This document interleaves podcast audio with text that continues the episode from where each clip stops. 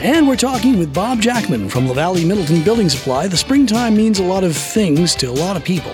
And getting outside and doing work, that's one of them. One of the things a lot of people don't think about when they're putting together a deck or some kind of a project like that. There's many ways of putting it together. And there are new and sometimes simpler and better ways to hook two pieces of wood together. We'd call it fasteners. Bob, we got all kinds of things for fasteners these days, don't we? We do. And again, it's one of those subjects, like you said, that people don't spend much time on and they don't think about it. The older craftsmen knew how to put things together. The newer people are looking for better and quicker ways of doing things. And plus, building codes have evolved over the years. And bear in mind that a building code is in place to protect someone who may buy the house from you, not necessarily to protect you from you.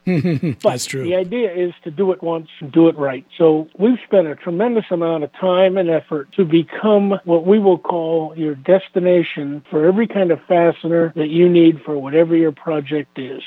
We see stories of deck collapses every year. Building codes change every few years in an effort to legislate safety. But bottom line is that we, all of us, must use a mindset of safety as we construct and maintain our decks. And we're singling out decks here simply because they're a very good and timely example. Now, the winter was fairly easy for our roofs, our outbuildings, and our decks. We've seen winters that weren't, but this wasn't one of them. And this week, again, we're going to look into a greatly overlooked area, and that is the hangers and connectors for our deck, our stairs, our floor systems, and even roof systems if you're going to have a covered deck. In fact, most all projects that involve actual construction, you're going to build something, require some special metal parts construct them properly and to current building codes. There have been many changes in the building codes in the industry in the last, oh, I won't even tell you how many years I've been at it. Sometimes these parts can be special order, and hence they could hold the project up if you don't look ahead, or they could be very expensive, or both. So we suggest anyone considering a deck or any other significant project, go online. Go to Simpson Strong Tie's website, which is www.strongtie.com, and take a few minutes to let the website help bring you up to speed and up to current standards and requirements of construction connectors. It's an extremely good website. It's easy to navigate. In fact, I went on it the other day just to make sure that I could still do it. Hmm. So, for the purposes of today's discussion, we're going to take eight areas of most concern for deck connectors and review them quickly. This is just to give you an awareness of what is out there and also set you up so your thought process is one of how do I make this legal, comma, safe, comma, and last a long time. So number one, anytime you're going to attach a deck to a house, there is a board along the house and it is called a ledger. That board is nailed to the house and the deck is fastened to it. You notice I said nailed. That's because of my age. Now, this is the most common fail point on a deck. Used to be we just nailed it and that was fine. Now you have to through bolt it all the way through to the inside of the house and there are some circumstances where you can use lag screws. Nails are not enough here and they're not legal. So now you got to fasten your floor joist to your ledger. And this is one area where most people use the proper joist hanger, and that is because it is by far the easiest way to fasten the joist to that ledger board. And that's a U-shaped piece of metal that actually hangs on the ledger board, and you just rest the joist in it. Once you do that, there's a couple little metal tabs you got to bend in, and then there's always a requirement. Again, guys, read the directions. There's always a requirement to fasten that joist into that ledger board solidly. Now, the next thing is at the other end of the joist where it is going to be either fastened on top of a beam or into a beam like the one at the house. Again, us old timers, we just toe nailed that joint. That's a nail on an angle. And now we have specific metal connectors for this.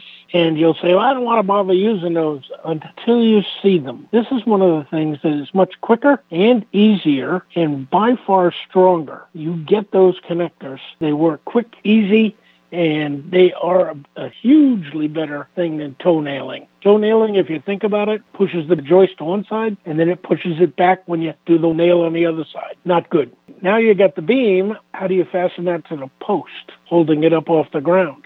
I can't tell you the number of times I've seen this joint put together incorrectly. Yes, gravity is going to play a big portion of keeping this thing here. But I always tell people a well placed lawnmower can wreak havoc with that post. So there are specific connectors made to put that beam on that post.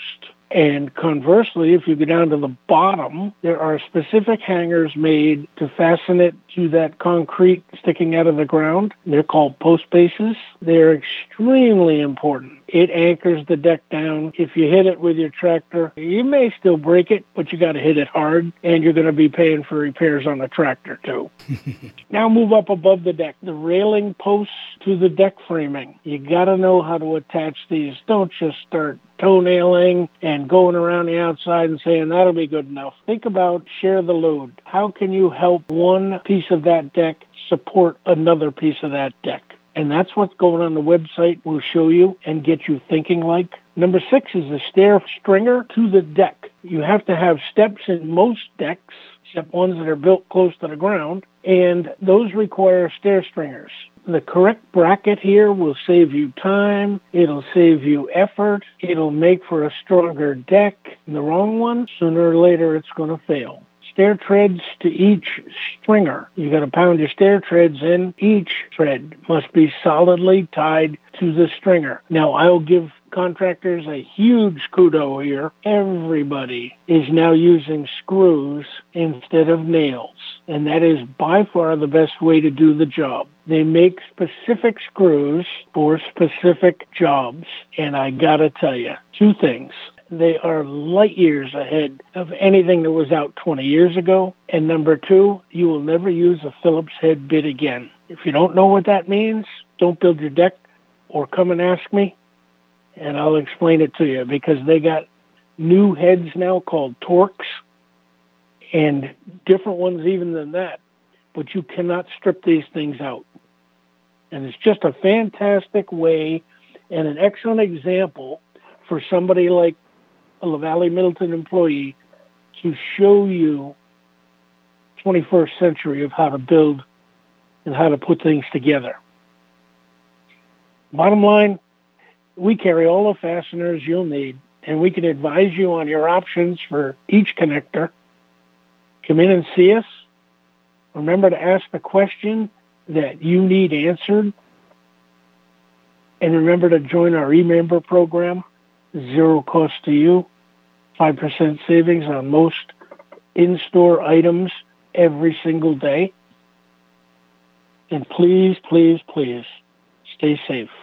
Absolutely, Bob. Look forward to doing it again next week. Alrighty. And if you're building a deck this spring or summer, you owe it to yourself to visit LaValley Middleton Building Supply today and find out the latest in fasteners from Simpson Strong. It's the way to do it. It'll save you time, save you money, and make a longer lasting, fun deck, leaving you more time for fun.